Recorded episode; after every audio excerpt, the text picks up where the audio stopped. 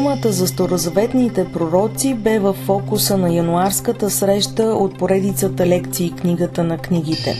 За благословеното чудо да бъдеш Божий избраник, но и за изпитанията на това избраничество. За пророческите призиви към покаяние не само към юдеите, но и към езичниците.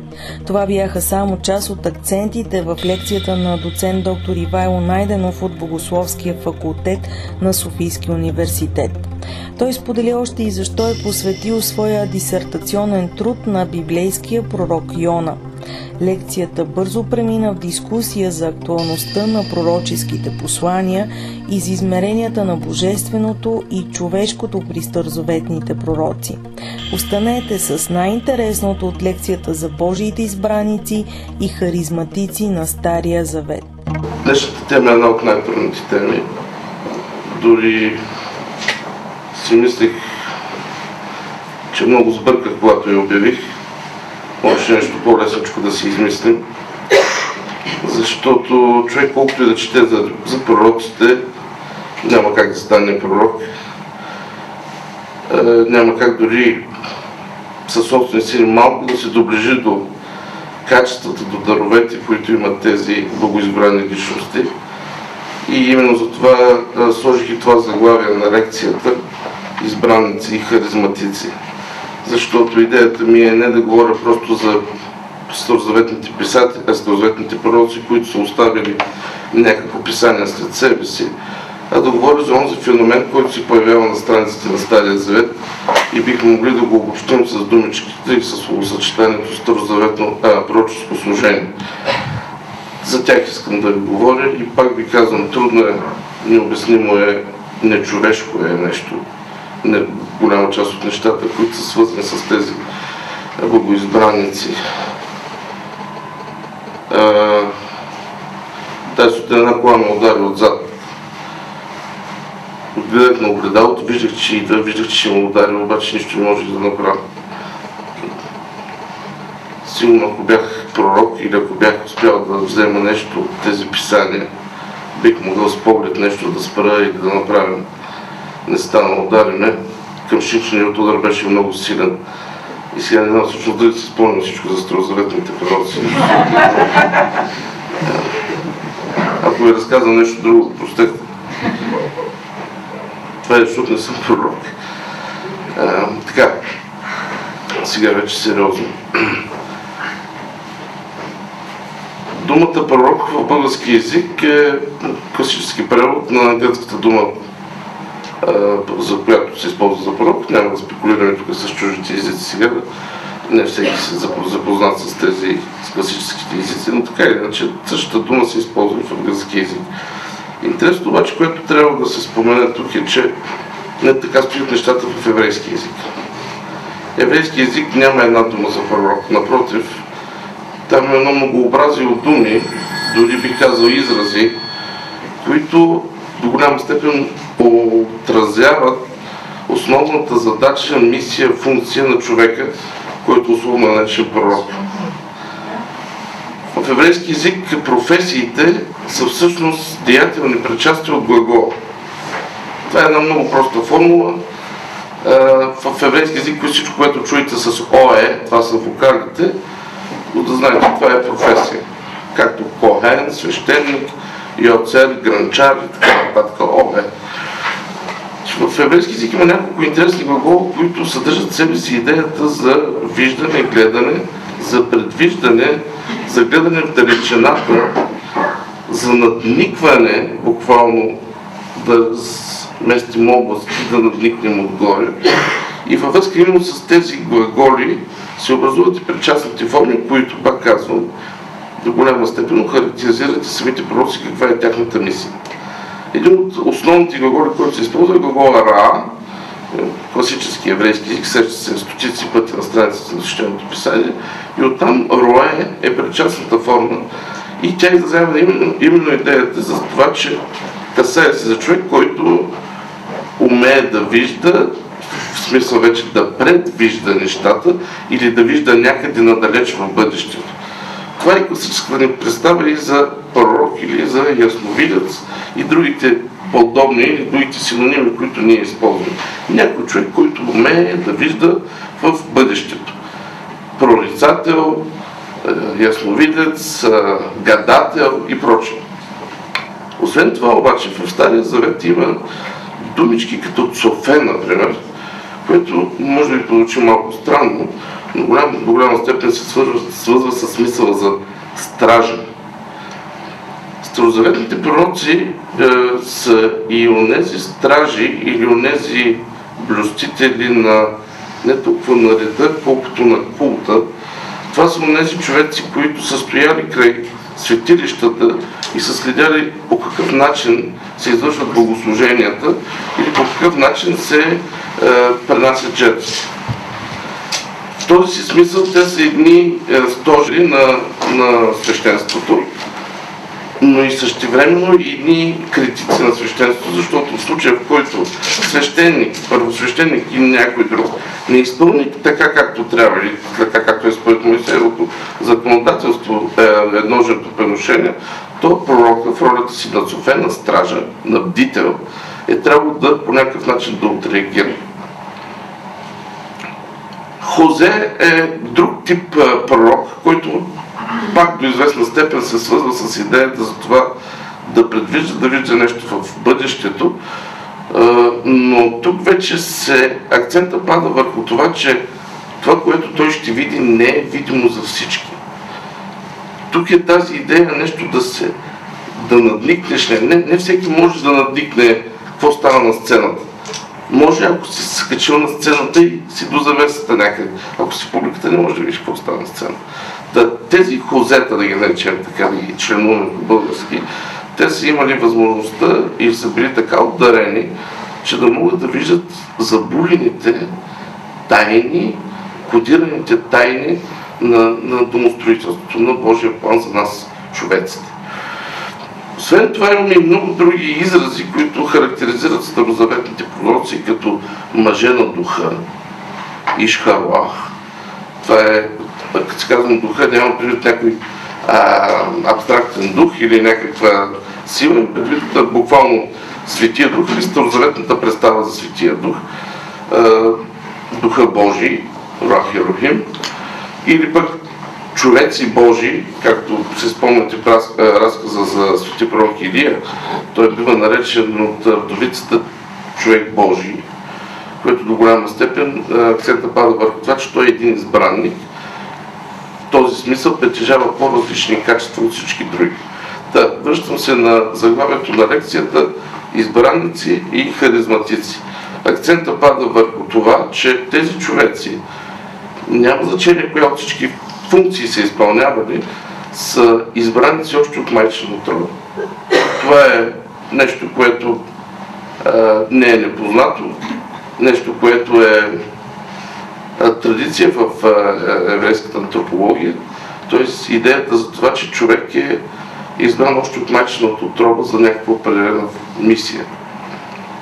А, и от друга страна пък те са харизматици, гръцката дума харис не знам дали знаете, това означава да, т.е. това са едни обдарени личности. Като казвам обдарени, по никакъв начин аз не се ангажирам да, да кажа и да определя с какви точно дарове. Те могат да бъдат, както виждате вие, предсказатели, може да имат някакви видения, могат да имат някакви особено отношение към култа.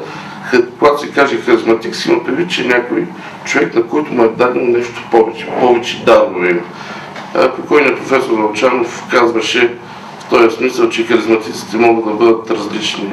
На някой дядо Господ може да му е докарал с зила, на някой да му е дал с лопатата, а някой просто с лъжичката. А, да, това е истината и ние не можем нито да определим, нито да кажем, нито по някакъв начин да санкционираме по-човешки, защо и на кой какво му е дадено можем да разсъждаваме, да мислим, може да предполагаме от кой му е дадено това, от Бог, или пък може сатаната да му го е дал, за да ни изкушава и да ни пробва дали ще повярваме в този човек. Така иначе тези личности са някакви харизматици и в духа и в живота на църквата се утвърждава тяхната харизматичност, т.е. проверява се дали тя е била за добро дали той е един истински пророк, или той е един лъжлив пророк, или даровете му са лъжливи дарове, така нататък. До тук добре. Сега трябва да направим един преход, с който да очертаем много ясно, че има много, много отчетлива разлика между пророците писатели и а, пророците, които са изпълнявали просто своето пророческо служение. Това нещо личи много, много ярко до момента, в който имаме наистина едно, един класически пророчески период, който започва горе-долу във времето на пророк Исаия и това е средата на 9 век преди Христос. Преди това също говорим за пророци и говорим именно в този план, в който ви говорим до сега. И когато говорим вече за свещените книги, трябва да споменем, че в раздел пророци на свещените книги, който е втория раздел, ако си спомняте една скобка ще отворя, когато говорим за Старозаветния канон, очертахме схемата на Старозаветния юдейски канон, който състои от три части – закон, пророци и писания. Да става дума за първи раздел пророци, които ние по наша традиция, църковна традиция, тръгнала от катехизиса на Филарет Московски или пък и от други извори, тези книги ги разделяме по различен начин, но така или според юлейската традиция за пророчески книги минават 8-те е, книги. Това са Исус Навин, Руд, Самуиловите книги, първа и втора, или това са първа и втора царства, трета и четвърта царства, или това са първа и втора според западната традиция, тримата големи пророци, обърнете внимание, Исаия, Езекил и Иеремия, плюс 12 малки пророци.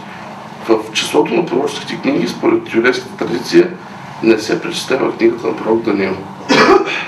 Защо е така? Малко по-късно. Така иначе, 8 книги, 8 старозаветни книги са наречени според юдейския старозаветен канон пророчески книги. Юдеите правят разлика, естествено, между това какви са или какво е било типичното служение на пророците от различните епохи. Затова първите книги наричат ранни пророци, а вторите наричат късни пророци. Невим Решоним, ранни пророци, и Невим Ахароним, късни пророци. Като акцента пада или идеята е свързана точно с хронологическото разделяне на тези книги. Книгите преди класическия пророчески период, пак повтарям, знаете ги, това е седмо и седмото петокнижие Исус Навин, Руд, Самуиловите първа, втора, трета и четвърта, плюс следва вече пророческия период, тримата големи пророци, 12 малки пророци, които се броят по принцип като една книга. Така тези 8 книги по принцип се възприемат като книгите на пророческия дял на Стария Завет. Освен това обаче, в много голяма част от книгите се разказва за пророци, които не са били писатели. Като например Свети пророк Илия, Свети пророк Елисей. Това са пророци, които не са били писатели. Те са имали оставени разкази за тях, цели цикли разкази, както е за Илия, например, но той самият не е бил никога писател. В този смисъл, в ранните пророци можем да говорим за едно интересно явление, което се нарича лик пророци. Тоест, това са пророчески общества, които са живеели около един изявен пророк и са били негови ученици, учили са от него, следяли са неговите, неговото служение, помагали са му, дори са писали вместо него. Ако си спомняте, 36-та глава на книгата на пророк Еремия, където се разказва това, че Еремия диктува, а Варух пише. Варух е негов ученик. Той записва неговите мисли.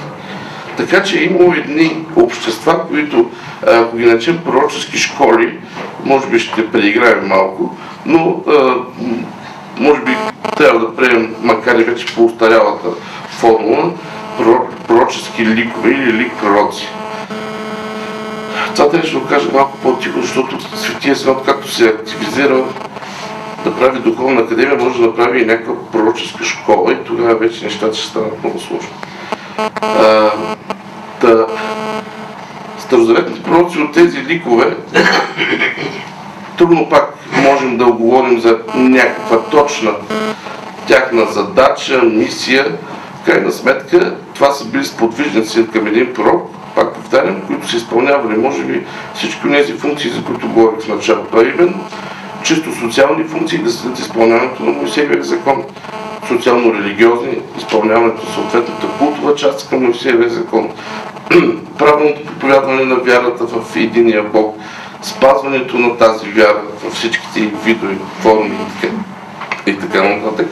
И същевременно послушание към своя пророк, учител, който а, като че ли по някакъв естествен начин се наследява. Илия умира, остава Елисей. Елисей си има неговия кожух, той ще приема неговата благодат и така нататък.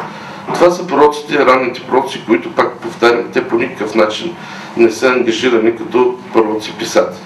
Отиваме към втората група старозаветни пророци, които са оставили след себе си някакво писмено творение и така начините пророци писатели. Една скоба ще отворя защо пророк Даниил не е в тази група. Книгата на самата личност пророк Даниил се свързва с времето на Навходоносор.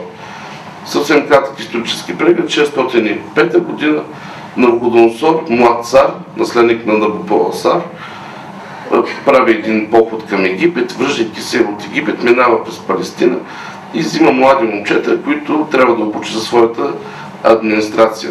Сравнително младо царство има нужда от е, млади обучени е, служители. Така пророк Даниил попада в, така наречен вавилонски период, вавилонски период. Това нещо се случва в началото, е, края на 7 век, началото на 6 век. Звучи малко странно как така тази книга не е станала част от пророческия дял, след като пророческия дял има своето окончателно оформяне някъде около втори век преди Христос. Книгата на пророк Даниил, ако си се опитате да я прехвърлите в главата си, тя не е много дълга, 12 глави за представителите на протестантските общности, 14 за другите, а, защото има две неканонични глави, 13-14, има един неканоничен текст във втора глава, в пеща. Той е там вече става дума за конкретни стихове. Така, тази книга не е много дълга. Тази книга е горе-долу изградена на две части. Едната е в първо лице, т.е. Данил разказва за себе си. Вероятно това е много стар текст, който самият Данил е разказал своя живот, но имаме една част, която е в трето лице. Т.е. някой друг разказва за Данил. Естествено, това е вероятно, е по-късно прибавка. И тази книга става много актуална и много четена в средата на втори век преди Христос, когато, ако знаете добре, ако не знаете, ще обясна с две думички, става дума за разпределянето на териториите след смъртта на Александър Македонски, след 323 година умира той, остават двете, двамата му военачалника Селект и Птолемей, единият в Египет, другият в Антиохия, днешна Сирия, Дамаск. И в последствие започват да се опитват да си разпределят териториите, така 198 година преди Христос има един, една личност, много необичана, т.е. по-скоро мразена, Антиок IV Епифан, който превзема Ерусалим, превзема храма и го превръща в физическо светилище. Там се появява и, и, и до голяма степен се утвърждава термина мерзост на запустението. И именно за това в втори век преди Христос книгата на пророк Даниил, именно като пророческа книга за времена, които ще бъдат или ще носят белега на мерзостта на запустението, става актуално. Да, обаче, малко късно, защото пророческият дял вече е приключен и по тази причина книгата на Пророк Даниил не може да влезе в този втори дял, а влиза в третия дял в раздел Писание. Супер алогично за нас, защото тя е една чисто пророческа книга, според съдържанието си, според вида си, по автора си. Една книга, която е, е толкова пророческа, че една дали има друга пророческа книга, която да има претенцията за толкова апокалиптика в нея. И въпреки всичко тази книга, според еврейската традиция, не е в раздела пророческа литература. Така, за това, просто когато я броим, я пропускаме. И т.е. когато правим преглед на пророческите книги, я пропускаме. Другите пророци, писатели, тримата големи, Исаия, Езекил и Еремия, са горе-долу, горе-долу в рамките на два века са от един и същи период. Ако поставим Исаия в средата на 8 век преди Христос, Езекил го поставим по времето на Вавилонския плен, 587-539 година, то горе-долу вижда, че става дума за век, век и половина. Да, за нас сега век, век и половина са много години много време, но, но за големият исторически процес, който се оформя свещеното писание, век, век и половина е едно един сравнително къс от, откъслик от време. Така че затова казвам, че тримата големи пророци са свързани с именно този период, периода на пророческото служение, класическото пророческо служение и е, е, отвеждането в Вавилонския плен. Е, после, ако имате въпроси за големите пророци, може да си говорим. Искам да ви кажа нещо за малките пророци, което е по-интересно. Малките пророци са 12 различни автора от много различни епохи, от много различни места. Някои от тях са служили в Северното царство, т.е. в царството, което се нарича Израел, със столица Самария. Други са служили в Южното царство, със столица Иерусалим. Пак повтарям от различни епохи. Някои са пророчествали не непременно за своя си народ, а за езически народ, какъвто е пророк Йона и какъвто е пророк Наум и така нататък. Тоест става дума за един свитък от 12 книги, които по съдържание са много различни. Много са различни по авторство, както виждате, 12 различни човека са писали тези книги. Много са различни като време на формулиране на идеите в тях, както и на редакторската работа. И въпреки това, винаги в юдейската традиция, старозаветната традиция, тези 12 малки пророка се броят като една книга. Никъде, по никакъв начин, никой не ги е разделял.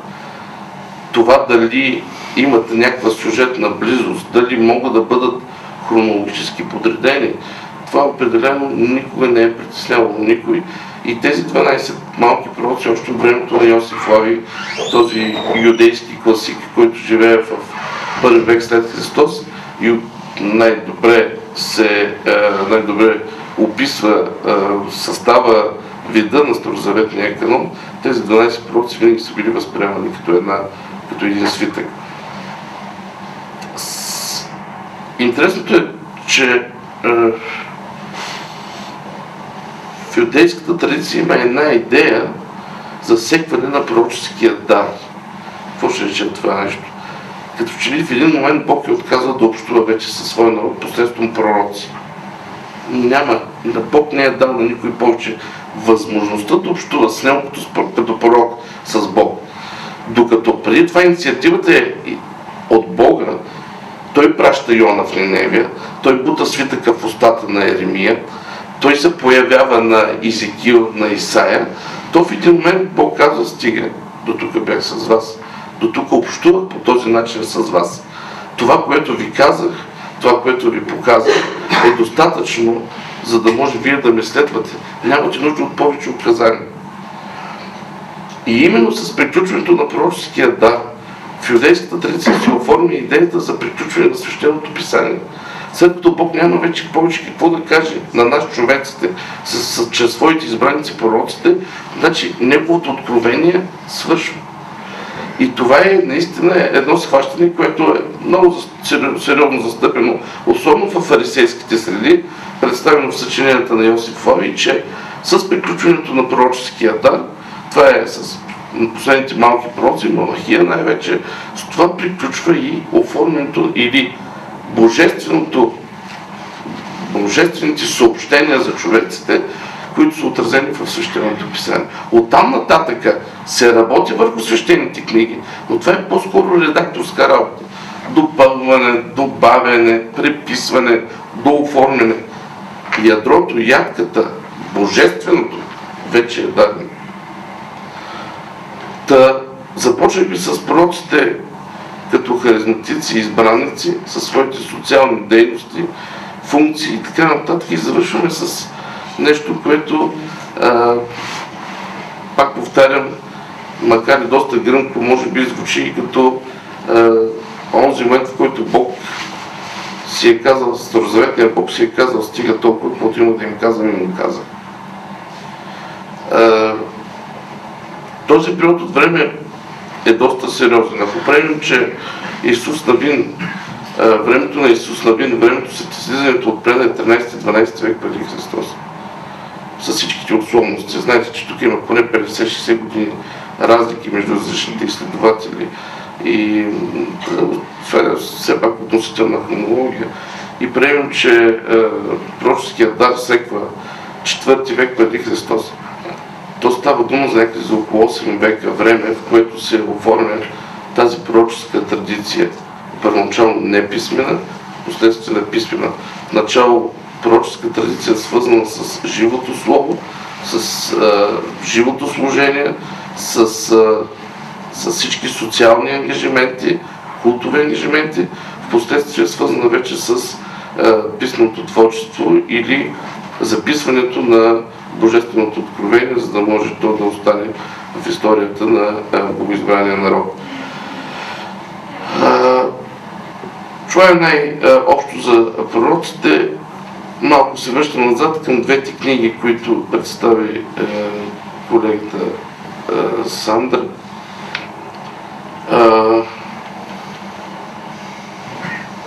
Книгата на Александър Мен е една великолепна книга. И когато аз писах моята книга, съм ползвал Александър Мен, тя вече беше излезна. Далеч съм от мисълта и от най-малкото изкушение да сравнявам моята книга с тази на Александър Мен.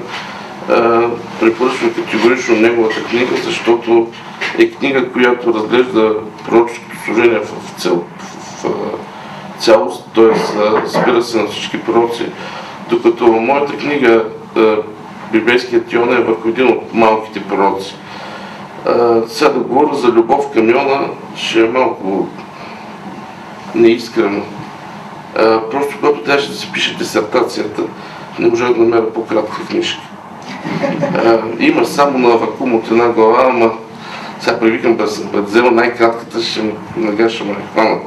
Другата кратка е пророк на ум, обаче професор Начално беше различен толкова много, че не вървеше да избера ум и аз вече карах нататък и следващата беше Йона.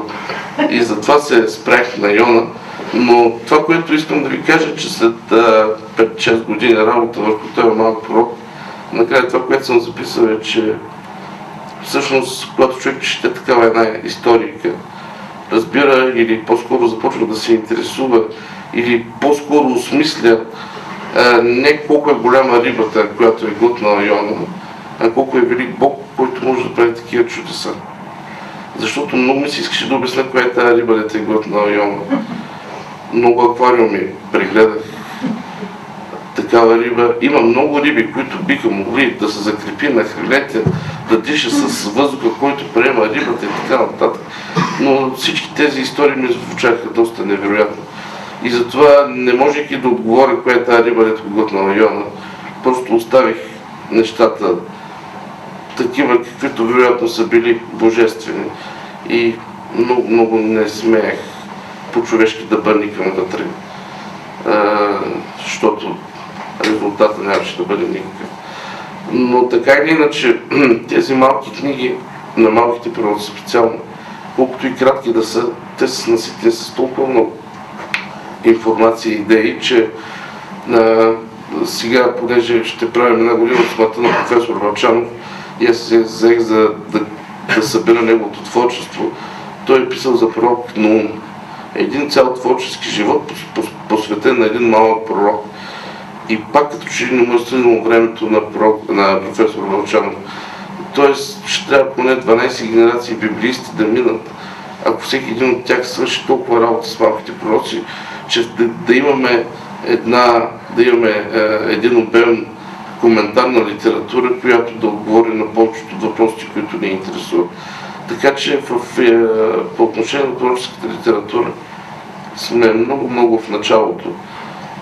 Тя поставя големи предизвикателства пред нас и като християни трябва да знаем, че в римно-пророческата литература има най-много места за кодирани, които е, имат за цел да, да подскажат или да приготвят идването на нашия Спасител.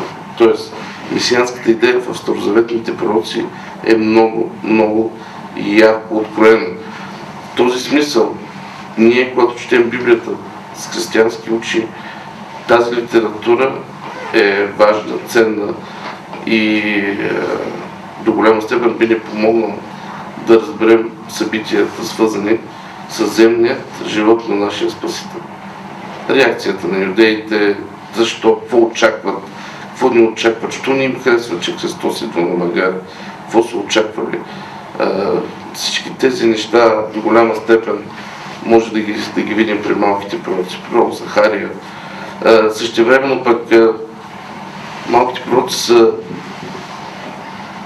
много интересни с това, че техните имена не са случайни. Нали, казваме обикновено, да, юдеите дават имената, са давали имената на децата в зависимост от качествата на децата. Някой хъркало, но давали името хъркащия. Другото, кръчето му било нещо не е вред, казва му Песах, Куция, другия е бил мъркал, Дебора, пчеличката и така нататък. Окей, това, това, се, това е приемливо и наистина има такова нещо в юдейската традиция. Проблемът е, че има старозаветни пророци, чието имена като че ли са, са пасворд на, на, на тяхната мисия. На ум. Един пророк на ум не говори за нищо друго, освен за падането на.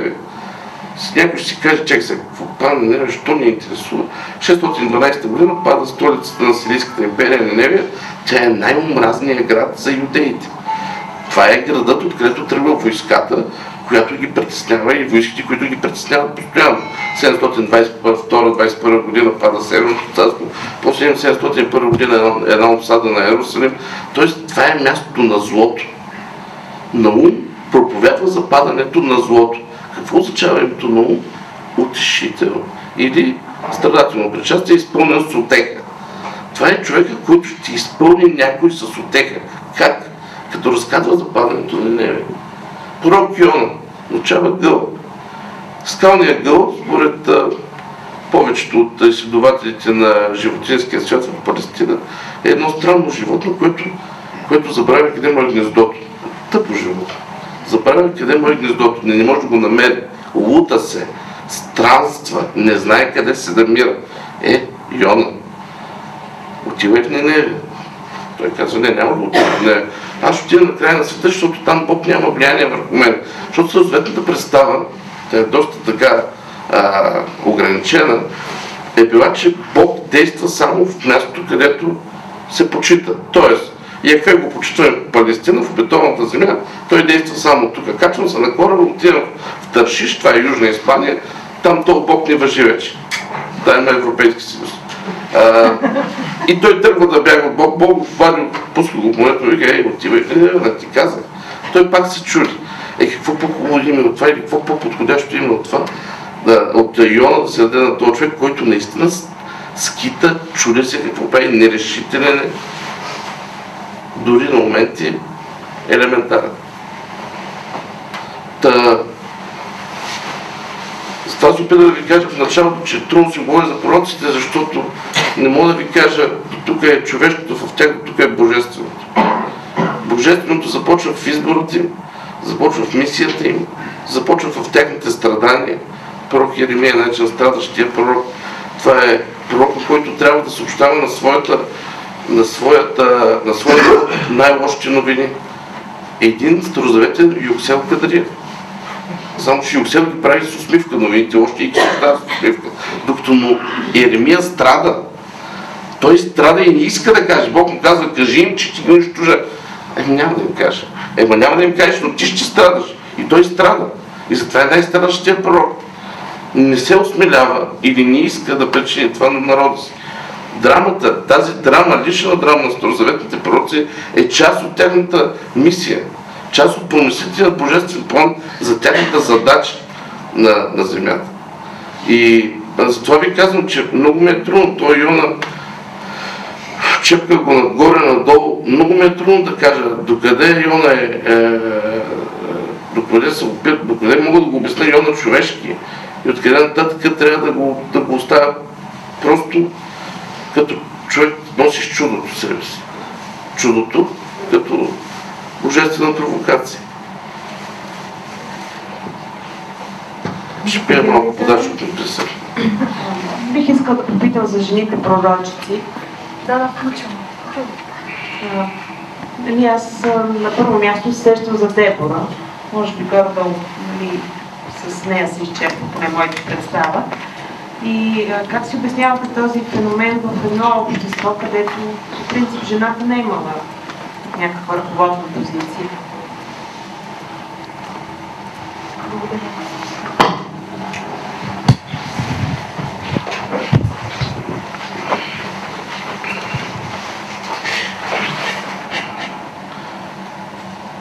Всъщност въпросът е интересен и важен, защото знаете, че има един опит да се установи кой е най-древният саморъчно написан текст в Библията. И според някой това е писента на Мариам, сестрата на Моисей, след преминаването на Червено море. А, самата Мариам е наречена пророчица в Стария Завет, а по проста причина, че тя съслужи. А, самият Арон също се явява пророк, дори в, а, когато се установява тази му негова задача, функция, акцентът пада върху това, че Моисей не е речовит и някой трябва да го представлява, някой трябва да говори нещо, някой трябва да му е говорител. Та в този смисъл Арон и Мариам играят тая функция. Та Мариам е първата жена, за която се съобщава и се говори като за пророчица. И нейната песен след излизането от Мъртво море, според изследователите на библейския текст, се смята за най-древният саморъчно написан текст. Така че наистина има място за, за жените пророчици. Ще обаче права сте, че малко бихме изнасили нещата, защото един чисто езиков феномен в Моисеевия период няма лично местоимение за женски, за женски род трето лице. Няма тя. В един език, който има всякакви женски форми, няма тя. Тоест, жената не може да се яви подук в изречението. Разбирате, тя не може да бъде деятел. Това е абсурдно. Последствие това се променя в пророческия период вече се появява личното местоимение за женски род трето лице. Но в Моисеевия период няма такова. И ако някъде има нужда, се слага мъжкото лично местоимение. Последствие, когато текстовете има вече текстово-критична работа, там тези места са отбелязани, че тук не е хуа, трябва да е хи, т.е. женската форма. Но по времето на Моисей, Моисеевия период, не е имал теторичен, теторично, теторичен местоимение за трето лице женски род. Същевременно в съдийския период, споменахте Дева, виждаме, че се появява женски образ, който е в ролята на харизматик, човек, който трябва да поведе своето коляно в определена задача. Дали ще е битка, дали ще е някаква друга задача, няма значение. Тоест, определено идеята, че жената може да бъде обект на Божия благодат, т.е. да бъде избранница, остава в Стария Завет, а в този смисъл, пък, щом е избраница, тя в, според терминологията на Моисеевия период се явява и пророчица. Тоест, по някакъв такъв чисто математически начин се опитаме да, да свойството, как се това свойство, за математическо свойство, щом едното е вярно, значи другото е вярно. В този смисъл старозаветната жена е могла да бъде избраница, т.е. могла е да бъде старозаветна пророчица. Моля? Теждество. Да, казва се разместително свойство. А плюс Б е равно на Б плюс А. Така. А, за съжаление, наистина други старозаветни жени, останали като пророци, на, на първо четене сега не мога да се сетя. Ако някой се сети, може да подсказва. А, няма да очаква за това нещо. Не се сещам за друга жена пророца, но така или иначе тези двете поне до известна степен доказват това, че по никакъв начин не е имало някакъв а, а, родов белег за това кой може да бъде пророк и кой не може да бъде пророк. Ако това е някакъв отговор на въпроса защото въпросът наистина е интересен, но след като има толкова малко примери, трудно може да се направят някакви сериозни изводи и заключения от тях.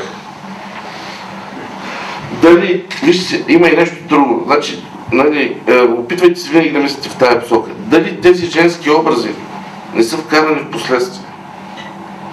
Защото много често в Стария Завет има, има неща, които са вкарани в последствие в текста, за да може да се утвърди някаква идея. Книга Рут. Кой има нужда от книга Рут?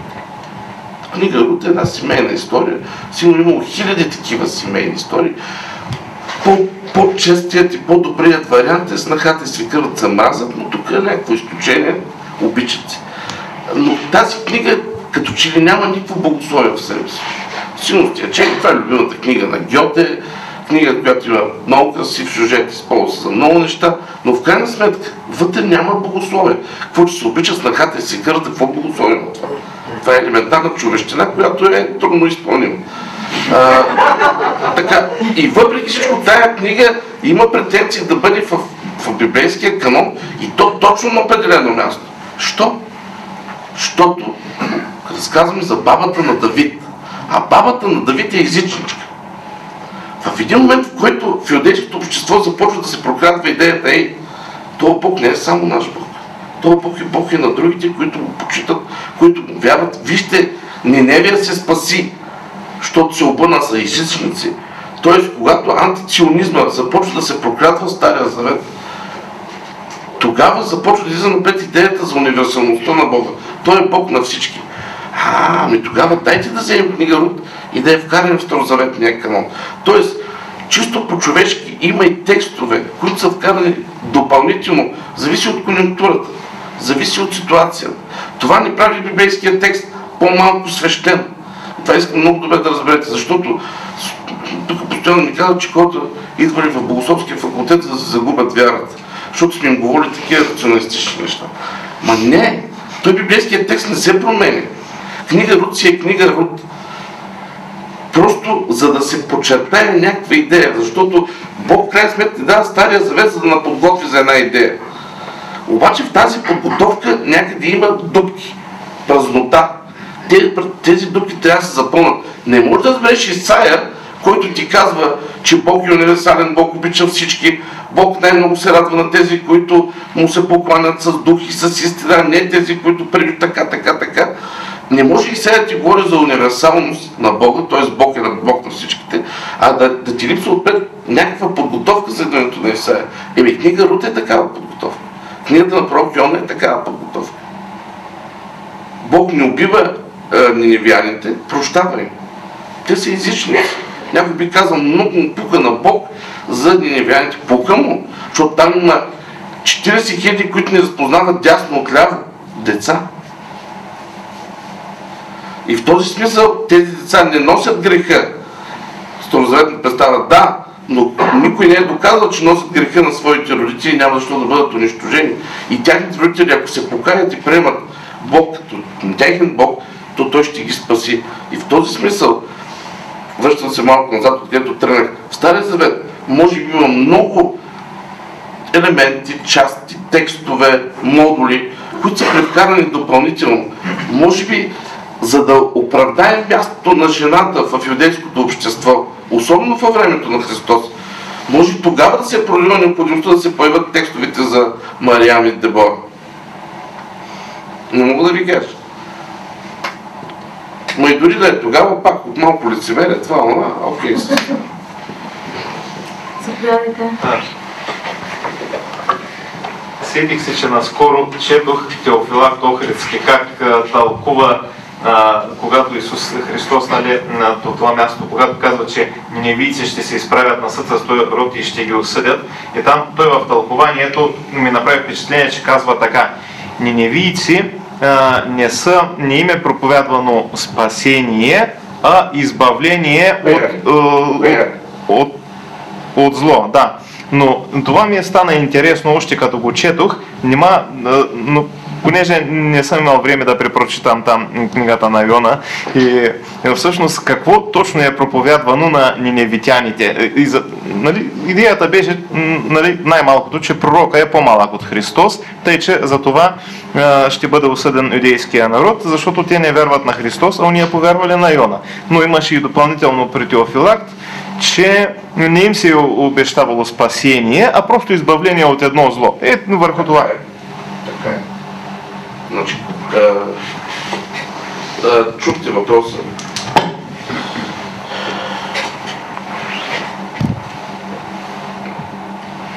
Значи, историята с, с, с, с пророк Йода и невитяните е наистина много интересна. Какво им проповядва той? Той им проповядва покаяние. И това е абсолютно нормалната старозаветна теза.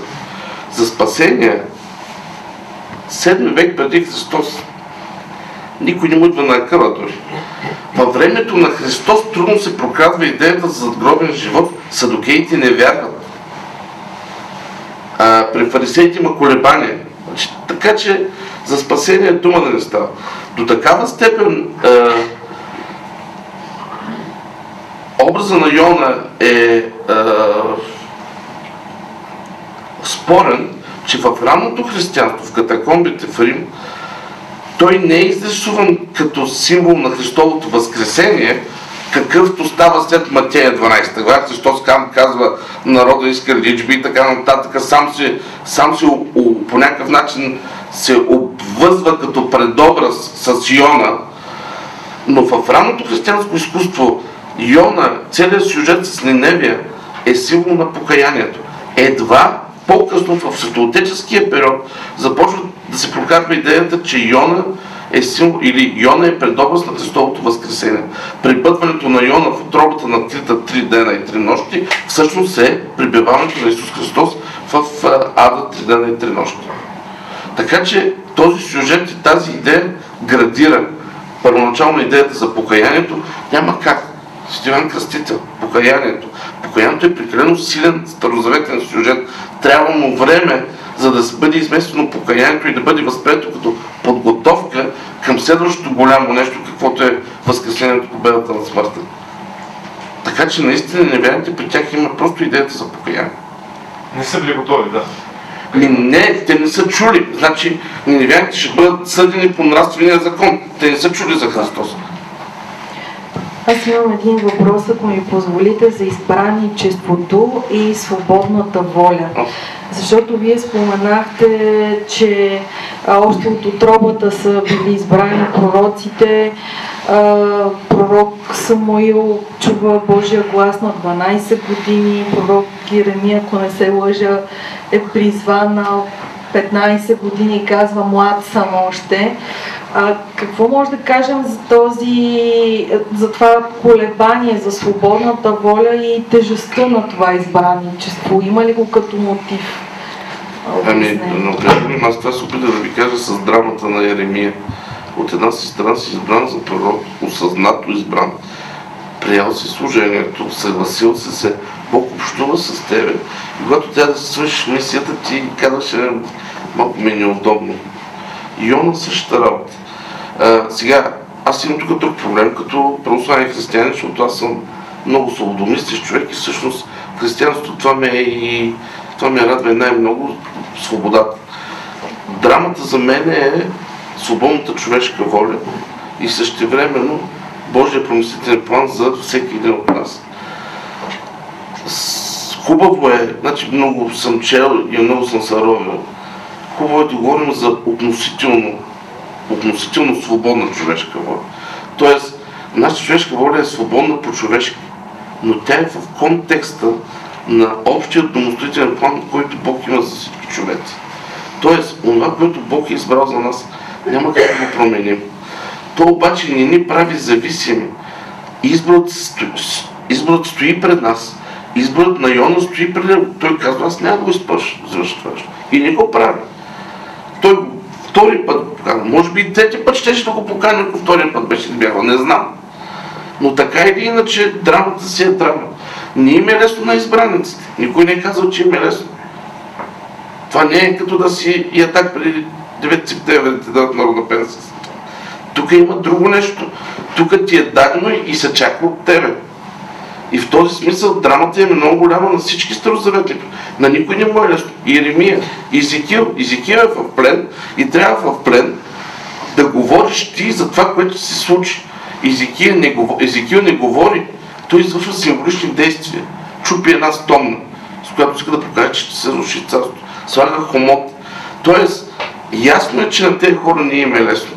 Но в крайна сметка са избрали или се съобразяват с факта, че те са избраници, те са говорили с Бог. Никой няма нужда тя да ги, да ги а, да им доказват, че те са Божи страна. Те са го преживяли лично. Това е лично преживяване.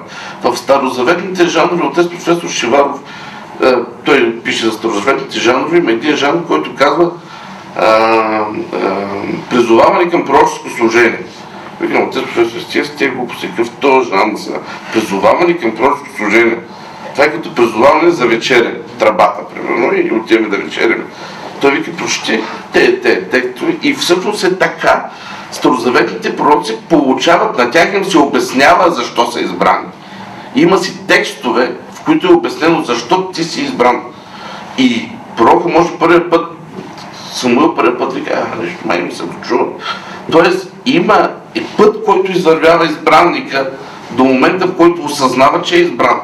Сигурно не е лесно, не знам.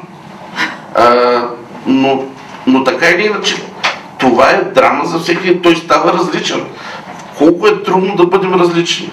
Значи, дали си за хубаво различен или за лошо различен, е трудно да си различен. Библията се чете трудно, защото е различна книга. Та в този смисъл избранникът е различен човек. Сега, дали му е лесно, трудно, ние не може как да, няма как да кажем.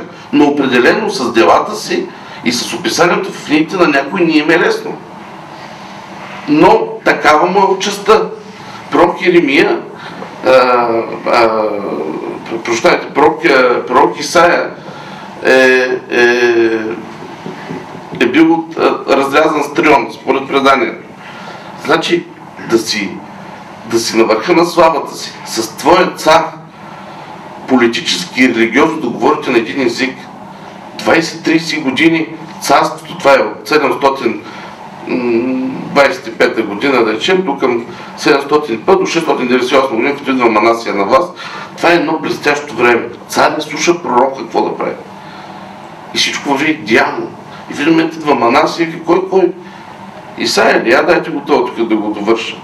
И скрива се в едно дърво, преряза дървото и по този начин прерязват и пророк Исаия. Драма е това, естествено, че е драма. Ама е и мисия. На апостолите, на, на Христовите последователи не им е било по-лесно. Същата е там, няма никаква разлика. Избраници тръгнаха след него и всеки намери своята драма, лична, смъртта и така нататък. Но вече може би е съвсем различно, когато всичко това поставиш твоите страдания лични и поставиш в контекста на една особена връзка, която имаш с Бог. Значи ние се жертваме за семействата си, с които има особена връзка. А колко по-силно би било това, когато касае връзката с Бог. И това не е някаква хипотетична връзка. Бог му е дошъл и си говорили. Още въпроси, заповядайте. Да, заповядайте.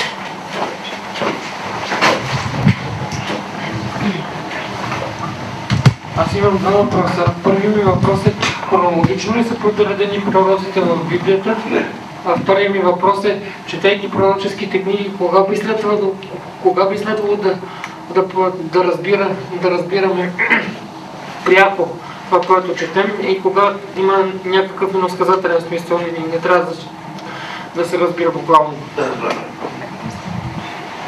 Пророците са поделени хронологически до толкова, доколкото при големите пророци може да се проследи наистина. Исаия е първи, Еремия и Есекил. Данил няма как да го вкараме. Ако го вкараме, той определено не е на местото си. Но 15-те малки пророци няма хронологическа подредба. Има опит за такава, но тя не навсякъде е спазена. Но и там е, материала, текстовете са такива, че нямат нужда от хронологическа. Тоест, не сте длъжни да започнете от един да свършите с другия. Може да ги четете както намерите за добре. А, това с къде е човешкото и къде е божественото при е в сила за всички библейски книги. Много е трудно. Кога трябва Да, да, да. Значи, когато говорим за инсказателно, тук говорим за тайнствен смисъл, този тайнствен смисъл вероятно се свързва с дадено божествено послание и така нататък. Това имам предвид. Това е което в началото с, с, с, с, Димитър Киров сте говорили, най-вероятно в, в проблема за вдъхновеността. И с това, че в Библията има два елемента, човешки и божествен. Човешки си го разбираме с човешките наши качества, божествено го разбираме в контекста на църквата. Църквата, чрез преданието си, чрез учението си, чрез съборни решения, обяснява божествените неща в Библията. Сега как да ги разпознаем ние? Много трудно. Само ще ви дам един пример, за да видите колко сме, каква безисходица сме. Имаме две свето, светоотечески тълкователни традиции. Много само две са основните. Александрийска и антиохийска. Александрийците, последователи на филм Александрийски, минаваш после през Ориген, разглеждат Библията алегорически. За тях всичко, което е в Библията, не е земно, а е небесно. Когато говорим за Ерусалим, ние не говорим за един град, който се намира в Израел, ние говорим за небесният Ерусалим. Когато говорим за човешки същества, говорим за ангели. Тоест имаме на пълен план за едно алегорическо тълкование, или както вие го нарекахте, иносказателно. Иносказателно е просто старата дума за алегория. Алегория е гръцката дума, иносказателно е славянската дума. Сега, в антиохийската школа имаме точно обратната перспектива. Всичко, каквото прочетем в Библията е такова, каквото ние го възприемаме като човец. Пример класически за сблъсъка между двете школи книгата Песен на песните. Колеги, нямам отговор на този въпрос. Четете и това, което разбирате по човешки, го разбирайте по човешки. Там, където има нещо, което не го разбирате, ще ви трябва парапет. Дали това ще е духовно лице, дали това ще е справочна литература, дали това ще е живот в църквата. Въпрос на личен път извървян. Не мога да ви кажа. Там, където усетите, че не сте готови да разберете текст, търсите помощ. Тази помощ, зависимост каква е, ще ви покаже и къде се намирате. Ако помощта, която ви трябва е човешка, значи сте още в сферата на човешкото. Ако не знаете какво значи Ливан, Смирна, не знаете какво е болестта, воднянка, значи ви трябва нещо човешко. Ако обаче не може да разберете какво е Възкресение, що Христос се променя на преображението, няма да ви помогнат никакви справочници. Един въпрос, само кратък, ще задам във връзка с това, което споменахте в обяснението на думата харизматици, че има и дарове, които не са от Бога. И в този смисъл библейското разбиране за разликата между а, Божиите пророци и лъжепророците или жреците, които общуват с Бога в другите религии. Да кажем нещо повече. Както се казва, благодаря за въпрос. А, да, това го пропуснах наистина. Обаче нещата са много простени в Стария Завет. Там никой няма, никой не дръзва да каже кой е пророк и кой не е пророк. Единственият критерий за това дали един е пророк е истински или лъжен пророк е изпълнението на това, което той ще пророкува. Нищо повече. Точка. Това е драмата на Йона. Той казва, защо да им кажа, че ще ги унищожиш, като ти няма да ги унищожиш, защото си човеколюбив. Това е драмата му. Той, значи, той няма правилен ход, Йона. Йона, това е драмата на избранника, той няма правилен ход. Ще го обявят за лъжепророк. В единия вариант кофти и в другия кофти. Значи казва им, покайте, защото ще унищожи. Той не ги унищожи, Йона лъже. Като не иде, не си изпълнява мисията, не отива. Може би на заключението на моята книга трябваше да бъде добре, че не съм Йона. Защото аз нямаше да мога да стискам пред тази дилема. Това за Стария Завет категорично ясно. Никъде няма, ма то беше лъж, той е такъв, ма то беше хубав. Няма. Пророк, продължава се. Сбъдваше се това, което той каза, истински пророк. Не се сбъдва, лъже пророк. Точка. Лъже пророк, убийство. Защото пък лъжепророчеството е спекулация с божествения дар. Това е нарушаване на принципа, на божествения принцип. Убийство. Заповядайте, Павлович. Аз искам да попитам само за пророците, големите пророци. Един от пророците, нали, Исаия, който говори много за, месианс, за месианството и по-скоро нали, за Христос в много от неговите пророчества. А, как самите пророци, когато пророкуват за Христос, разбират а, това, което са пророкували или това, което а, техните сподвижници или хората, които са писали тези текстови, го разбират в период, в който всъщност Христос все още нали, не е там. А, разбират ли те това, което пишат? Не знам дали конкретно а, разбираемо а, зададох въпроса си, дали всъщност те разбират а, сериозността на това, което са написали и че тези текстови днес ние ще ги четем а, с а, нали, и ще им отдаваме толкова голяма сериозност. Може да отговоря на това. въпрос. Не можете. Не, ще се опитам, ама... Малко като на парламентарен контрол. Се чуда какво да измисля. Не, не, аз ви разбрах, въпросът ви е много интересен. Само, че е, Въпросът ми е такъв, т.е. самите хора в този период, те живеят И, Исаия осъзнава ли, че говори за Христос? Точно така. И Разбрах? То това е трудното, че разбрах за. А, Сега, конкретно пророк Исаия е наречен пети евангелист. Има един класически текст от него, 52 глава, 13 стих и 53 глава от 1 до 12 стих, надявам се, че не бъркам. Това е четвъртата песен за страдащия раб Господен се казва. Този текст, ако го прочетете, оставате с впечатление, че пророк Исаия е бил пред кръста и описва събитията за Христос. Едно към едно. Няма, даже Вълчанов прави един анализ, там в, дори и езиковите средства, използвани в еврейски език, са още по-близки до картината, отколкото превода. Но така или иначе, четейки този текст, сте там. Дори от голяма част от рационалистите са смятали, че този текст е писан след Христос. Категорично. И са смятали, че книгата на пророк Исаия е късна книга. Постфактум, така наречена. Сега с Комранските ръкомисли обаче откриха два текста на Исаия, трети, втори век преди Христос и ясно, че писано преди Христос, т.е. няма грешка. Сега, дали Исаия е осъзнавал, че пише за Христос, според мен да. И като казваме Христос, не визирам вече конкретно личността Исус Христос, говорим за Месия, за пратеник, който ще дойде да свърши определени задачи. По простата причина, че оставете този текст. Този текст е края, ама има много път. Имаме, и ето девица ще зачени, ще, ще роди си го нарекат името Емануил 7.14. И имаме свят, свят, свят Господ Бог Саво, текст от Светата литургия, Исаия 6.6. Тоест, имаме класическа подготовка за едното. Имаме изповядане на идеята за Света Троица, трикратното повторение на свят, свят, свят. Имаме идеята за въплъщението на Христос в Исаия 7.14.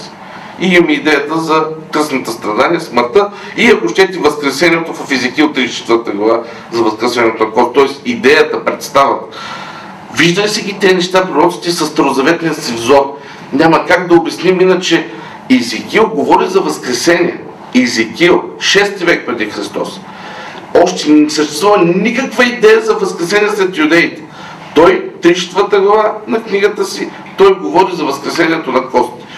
Се събират и заживяват. Моля? Голи кости. Голи, голи бели кости на бойното поле, които с- За Велика Така. Да. До, до Пелопо. точно така. Той и Йона се чете тогава. Те се Да. четат едно след друго. Йона на, на литургията, какво чете. А това на утрината, Йона на литургията. Добре. Е, вие ги четете, аз не ги чета, така че няма да спорим така, а, толкова са чужди тези идеи са толкова чужди като време още, че няма как да предположим, че някой е писал за тях, без да разбира какво пише. Пророческия взор, пророческото общуване с, с свръхестественото е, ме- е дало тази възможност. Предполагам, защото иначе звучи супер алогично да пише за нещо, което тогава отиваме към една много странна идея. Има един възглед 16 век след Христос за така наречената механична теория, че свещените писатели са записвали всичко, което Бог им каже, без да вадят нищо от себе си. Ако отидем на този възглед, тогава обясняваме всичко. Проблемът е, че тогава обаче не можем да обясним как Библията има толкова човешки неща, дори на места погрешни, противоречиви, странни. Вземете царства и парипоменно, сравнявайте разказите. Те са много различни, защото различни човеци ги разказват. Тоест, ако стигнем до идеята, че хората са писали без да осъзнават какво пишат, отиваме към една теория, за която бихме унищожили човешката свобода. Тоест, Бог е дал възможност на пророците да предвидят, затова са пророци, затова са хозе, такива, дето и гледате и там да начинат, да предвидят какво ще случи да го опишат. Дали са го разбирали 100%, това не мога да ви кажа. Но те са осъзнавали, че е нещо свръхестествено. Те са осъзнавали, че този Месия е свръхестествен.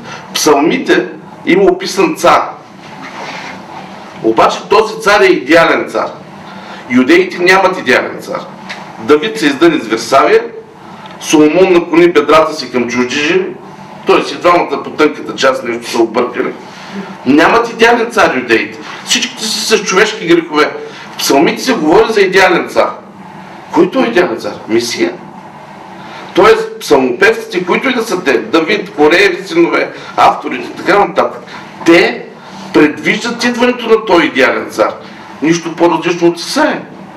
Така че, говорейки за избранничество, за свръхестественост, за харизматичност на старозаветните пророци, категорично трябва да им припишем възможността те да са предвиждали неща, които, е, ние, които един нормален човек не ги е, не ги е разбил, не ги е виждал. Битие 3 глава 15 стих, първото Евангелие за змията и, и дето ще изтушим главата на змията, нали? Оттам да почва тази идея. Нещо, което се случи, никой не знае кога, никой не го е виждал, но там е заложено. Най-вероятно свободната воля на, на човека, който го е написал. Въпросът ми само, само беше породен от това, че всъщност а, а, Павел нали, по-късно казва, казва в един от текстовете си, още за Авраам, че всъщност той е вярвал във Възкресението. А, нещо, като идея Възкресението по времето на, нали, на патриарсите е нещо нали, немислимо за това време и, и това нали, после апостол Павел си го пише, че всъщност Авраам е вярвал във Възкресението. В един стих. Значи, ако приемем, че а, а, Авраам е бил готов да принесе сина си, защото е вярвал, че Бог ще го оживи отново, да, в такъв смисъл възкресение. Но не, в никакъв случай не бих се съгласил, че става дума за Христовото възкресение. Да. Идея. Защото в Стария Завет има идея за възкресение. Пророк Илия. И има идея за възкресение в Стария Завет. Значи тук има вече от от тези, които занимават с догматика, се опитват да обяснят Алф Рештен, Контал, Фервекмук. Има два термина в западното богословие за възкресение и събуждане. След това са вече спекулации, които аз няма как да участвам в тях, защото не съм систематик, но се опитват да правят. Но има някои идеи, които съществуват в Стария Завет, но не са доразвити просто. Последни въпроси, заповядайте. Да, да, отец, заповядайте. Във връзка с е, е, пророческото служение и по-точно с аспекта защо си ти пророк Даниил и си ти пророк Давид, който нашата православна църква възпява като пророци. Нали, в е, пасхалния канон е казан пророково Давид пред Сенин ковчегом с кака ще играя. Като, а пък в Тропада за подготовителна неделя към Рождество Христово, Вери, вери, изпрение, во източница план, яко наводе покоение, свети Кириото и радости и пророк Даниил, вон яко пастир, овцам являше се. И пророк Даниил се явяваше като пастир на лъвовете, подобно на овце. Тъй. Наричани са пророци. Църквата Христова ги възпява като пророци. Е. Да. А, цар и дали това малко не е все пак уклон към старозаветните мнения по въпроса за пророчеството, че си пророк Давид, Давид да, Данил не е пророк. Да. А, а също и да, си- пророк Давид, след като имаме пророческите места в Салтира, които са твър- твърде изобилни, Е. не може и той да бъде Много към пророците, нали? Основата на цялото християнско много често е, се казва. Така че сега категорично православната църква е наследила старозаветните пророци от, от старозаветната църква, казва наобщо от синагогата. Сега има един, не за всички, обаче това е толкова еднозначно. Например, голяма е драмата с Соломон. Дали Соломон е светец или не е светец. А, Аз никъде не съм срещнал свети Соломон, някой да казва. Същевременно имаме и подопис, която го записват с Ориол, т.е. знака на светостта.